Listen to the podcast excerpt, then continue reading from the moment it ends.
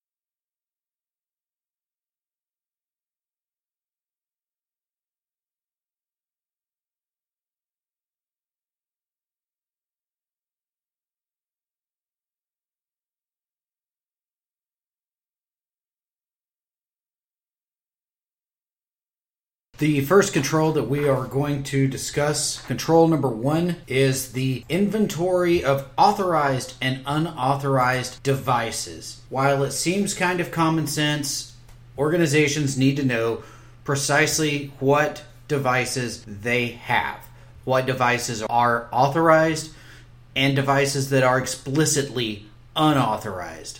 For example, using a personal phone as a USB device on a computer that constitutes a secondary device and that is against some organization's policy.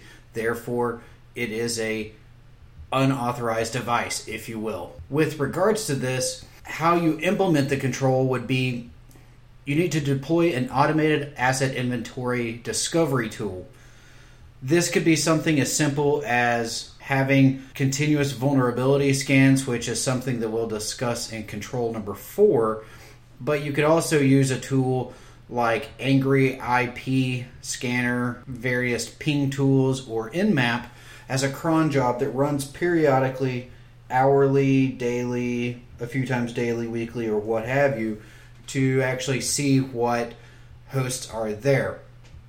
The problem that comes with this is that someone actually has to look at the results and compare it to something. That's the hard part. Having the tools that do it is great but it does absolutely nothing if you don't analyze it. It's very easy. It doesn't take much time. If you're using Linux, you could very easily run a diff between two files and see exactly what has changed. Not a problem at all. The second way, DHCP, you have a log with it. Enable logging, which you should have logging enabled on everything anyway. In doing so, then you're going to better understand what systems have connected to your DHCP server. DHCP being Dynamic Host Configuration Protocol. It will assign IP addresses to your systems. Number three, ensure that all equipment acquisitions automatically update the inventory system. This depends on the size of your organization. If you're a very small organization, you may only have three people, and the person the person who purchases the inventory may also be the person who does scanning for new devices or what have you. You should always maintain an asset inventory of all systems, including printers, computers, servers, networking devices, At a minimum, you should have the network address, machine name, purpose of the system, asset owner, who it's assigned to. It would also be good to have your MAC addresses as well. Next would be use network level authentication. This would limit and control which devices can connect to the network. It's just a good practice, and you can also use it to inventory the data as well. Using network access control to monitor these systems if attacks occur. You can basically put the untrusted system in a different LAN and they may have less access. And then you can also use client certificates such as public key infrastructure uh, signing certificates to the clients so that they actually have something to authenticate to and it shows the level of trust that you have in the actual infrastructure. Here is how advanced persistent security can help you implement control number one. First and foremost, of course, we can help you write the policy that's going to govern this. Furthermore, we can provide you the advice and in some cases, even the tools, specifically the open source tools, and provide a little bit of information on how to use them so that you can have everything in place. We can help you script things like a cron job that runs Nmap or another ping tool across your network, and even help you with getting the diff command and its operation down pat for your employees to use this. We can help you get port security up and running Sit tight. We are going to take a quick break and we will be back to discuss critical security control number two inventory of authorized and unauthorized software. Are you looking for a place to advertise to the unique audience of IT security professionals and enthusiasts? Look no further. Advanced Persistent Security is seeking sponsors. This slot could be yours. Contact sales at advancedpersistentsecurity.net for more information. Thank you for sticking around through the break. We are back to discuss the inventory of authorized and unauthorized software. This is control number two in the SANS Top 20. The first step is that you should deploy application whitelist technology that allows systems to run software only if it is on the whitelist and prevents execution of all other software on the system. This could be very simple, this could be very complex depending on the size of your organization and your policies. Secondly, you devise a list of authorized software and what version is required for each system, including servers, workstations, etc.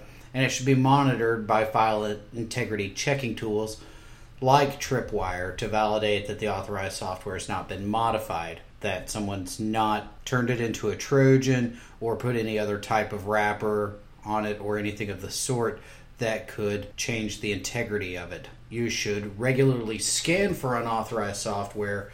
You could do this using your intrusion detection system or vulnerability scanner and essentially have it alert you whenever it finds something it shouldn't, such as executables, DLLs, any other things that go with files. And if it's a different version, it could alert you as well. You should also deploy software inventory tools throughout the organization for each operating system for each function and role. For example, if you worked in a media environment, your tech team and your media team don't necessarily need the same software. I would not want someone whose whole job is to write stories to pitch to the news running something like, say, MySQL, or I wouldn't even want a database administrator running Metasploit. That should only be security personnel typically with security tools like Metasploit and other tools that could actually be used to perpetrate attacks, those are typically put on laptops and only put on the network when actively in use. The same would exist for, say, Kali Linux. The software inventory should be integrated with the hardware asset inventory so that you have the association between which hardware requires which software and so forth and so on dangerous file types such as executable zip files and whatnot should be monitored and blocked depending on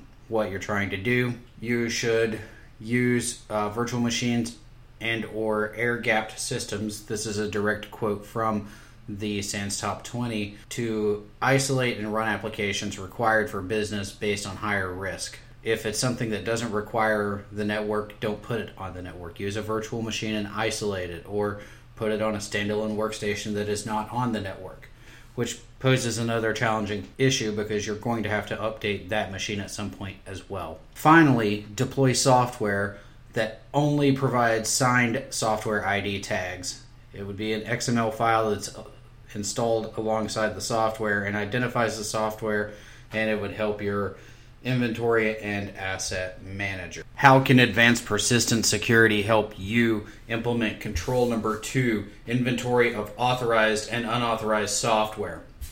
Simply put, we can help you develop a policy for your software and how it is assigned to what workstations or servers it becomes installed upon. Furthermore, we can help you find repositories that would actually provide you integrity information and reputation data about the software you are using. Please sit tight as we take another break and we will be back to discuss control number three secure configurations for hardware and software on mobile devices, laptops, workstations, and servers.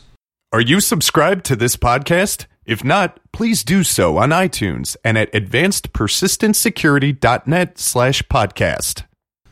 Thank you for sticking around through the break. We will now cover control number three secure configurations for hardware and software on mobile devices, laptops, workstations, and servers. First and foremost, the first three are listed as quick wins and also in the first five, meaning they are the first five controls you should actually implement. To kick it off, number 3 1 Establish and ensure the use of a standard secure configuration for your operating system. The standard images should represent hardened versions of the operating system, and you take unnecessary accounts, service accounts, rename administrator accounts, create other administrators, whatever. Disable and remove unnecessary services, change your configuration, such as Windows Service Path Enumeration vulnerabilities, close unused network ports, implement your IDS, IPS, firewall, what have you, ensure that the antivirus is on it, and you should try to ensure that the configuration of these machines resemble each other very closely, meaning no two machines should be vastly different. Using the media and tech team example for an example, the media team should have one distinct baseline. They should all have the same software, the same configuration, the same capabilities. A user should be able to log in on one machine and have the identical experience that they have on the machine next to it. In an ideal scenario, everyone uses the same model of machine, so the drivers are the same and it's easier to create a standard image. Moving forward, 3 2 implements automated patching tools and processes this could be something like Windows SCCM or WSUS, Windows Server Update Services, or a third party solution such as SolarWinds or Landesk Patch Manager. This will keep everything up to date and basically the administrators don't have to go what I call door to door so that they can get every machine updated. With creating a standard image, in doing so, basically you create a standard image every month, every quarter, or what have you. And then from that point forward, after the standard image is pushed, the only patches that you're having to push are those issued after the date that the image was created. Makes life a lot easier. The next one limit administrative privileges to very few users who have the knowledge, skills, and ability. Furthermore, it doesn't matter if they have all three, if it is not part of their job, they still don't need administrative privileges.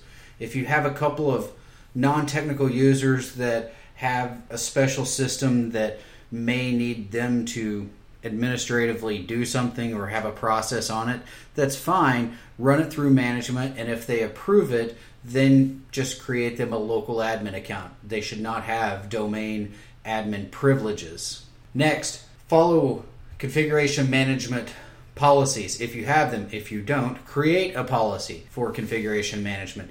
Essentially, what this will do is it will force any user that wants to change the configuration of their system to bring it to management's attention and go through a review process consisting of, say, one to three people at a minimum that will review the requirements and look at it from a budgetary and operational and just an overall business perspective and approve or deny it. Next, you store your master images on securely configured servers validated with integrity checking tools such as Tripwire so that no one can come in and modify your master image.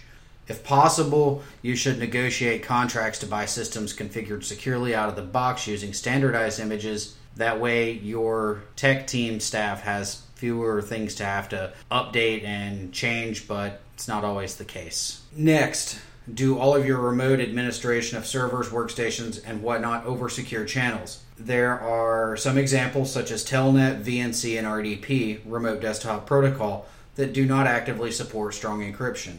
You should always use something like SSL, IPsec. If you have to use something like remote desktop, you can use it, but use it over an encrypted connection. So if you have to establish a VPN connection using IPsec to the system, that's fine. It, it's defense in depth. This reiterates file checking tools to ensure that critical files, including sensitive system and application executables, have not been altered. A lot of antiviruses can do this, especially the next generation endpoint protection wave of stuff.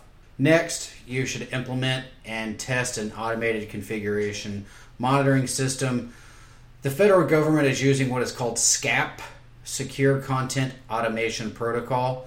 So, what it does is it takes a security guide that you define and it will go through and ensure that it that the system meets that requirement. All requirements are met. It will output it all to you. It can tell you new ports that have been opened, new administrative users, changes to group and local policy, and any new services. The final part is deploy system configuration management tools such as Active Directory Group Policy Objects, GPO, on Microsoft systems, or Puppet on Unix systems that will enforce and redeploy configuration settings at regular intervals. That is quite possibly the easiest way to deploy any security guide. You can get some security guides from the Center for Internet Security. I will post the link to it there. NIST also has a checklist. Department of Defense has theirs through DISA, but you have to have DoD credentials to get many of them. They are there. How can Advanced Persistent Security help you meet these requirements? We can help you build a policy to address everything that this control requires. And furthermore, we can conduct training with your technical staff of why these steps need to be taken and how to implement it. We can help you put together a configuration management program. We can help you build a secure baseline. And we can also conduct training with your users in the form of security awareness training that will help stress to them why everything within the policy is the way it is. We can also help you choose the right baseline and develop a process that you can actually make exceptions to the baseline to meet your business needs. Sit tight. We're going to our final break and we will be back to discuss continuous vulnerability assessment and remediation. Don't forget to check out our blog at advancedpersistentsecurity.net/blog. Follow us on Twitter at ADVPersistentSEC and follow us on Facebook at facebook.com Advanced Persistent Security. Thanks for sticking around through the break. We are covering the final topic of this podcast, which is continuous vulnerability assessment and remediation. This is near and dear to my heart. So, to kick it off, we have one of the first five, Control 4 1. Run automated vulnerability scanning tools against all systems on the network on a weekly or more frequent basis, and deliver prioritized list of the most critical vulnerability to each system administrator, along with any risk scores that may be assigned. Furthermore, use a SCAP validated vulnerability scanner that looks at code based vulnerabilities and configuration based vulnerabilities. This ties into control number three in terms of how you can better assess your security configuration baseline. For example, I have quite a bit of experience with Nessus, Security Center, and all the Tenable products, and you can actually load the SCAP audits into Security Center and Nessus, and it will actually conduct the audit for you and put the results into the same place as the regular vulnerabilities, such as outdated versions of Flash, Shockwave Player Java, etc. Next, correlate event logs with information from vulnerability scans to fulfill two goals. Going back to the Tenable scenario, Tenable also has a log correlation engine and a passive vulnerability scanner. So basically, you're allowed to look at passive, active, and log based vulnerabilities in one single location, and you can actually correlate the two. You can also tie it to your intrusion detection system, and it will even help you correlate it with that as well. And if, God forbid, that you are attacked, you can actually get more in depth information as to how it happened. Moving forward to number 4 3, you perform vulnerability scanning in an authenticated mode, either with agents running locally on each system or with remote scanners with administrative rights.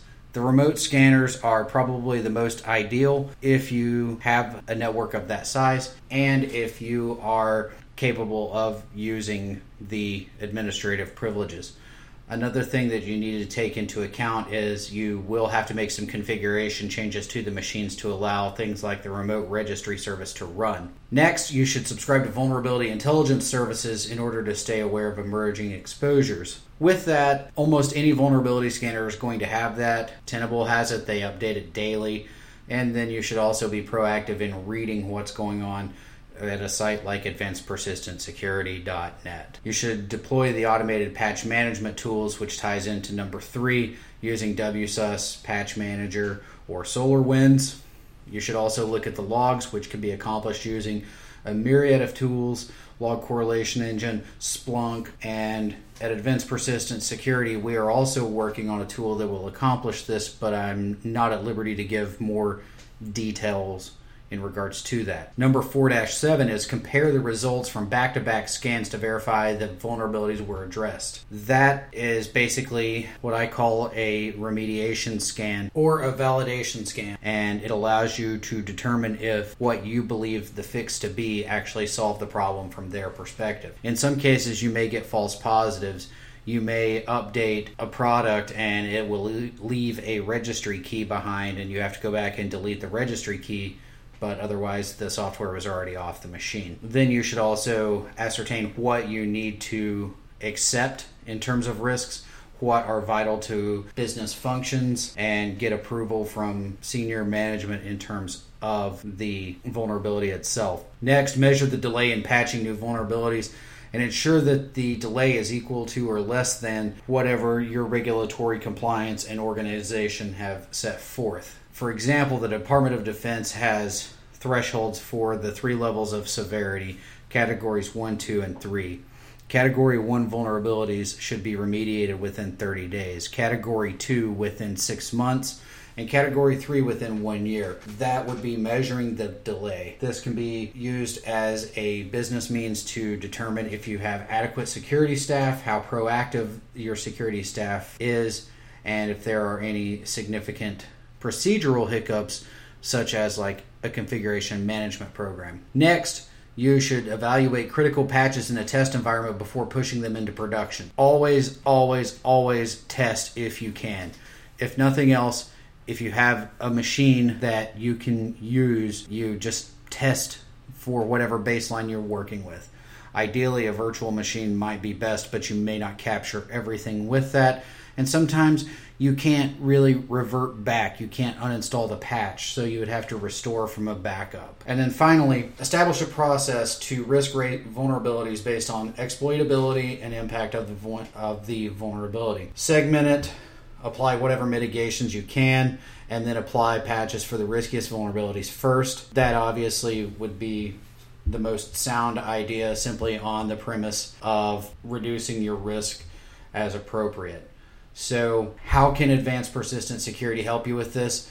We can help you in more ways than you would ever imagine. We can help you, obviously, by creating a vulnerability management policy that would delineate things such as the thresholds and whatnot that the organization would implement to say this is acceptable, this is not, this is how you patch, these are the methods you are used, these are the authorized personnel to do it. And we also offer vulnerability management services, which would in effect have advanced persistent security personnel log into a system using a VPN or whatever means you desire. We would log in and using your automated tools or manually, we would update your systems to whatever point you define. Finally, we can also conduct training with your technical staff on proper vulnerability management methods and discuss things such as lessons learned from our experience. That pretty much sums it up for this podcast. Check back next week for SANS top 20 controls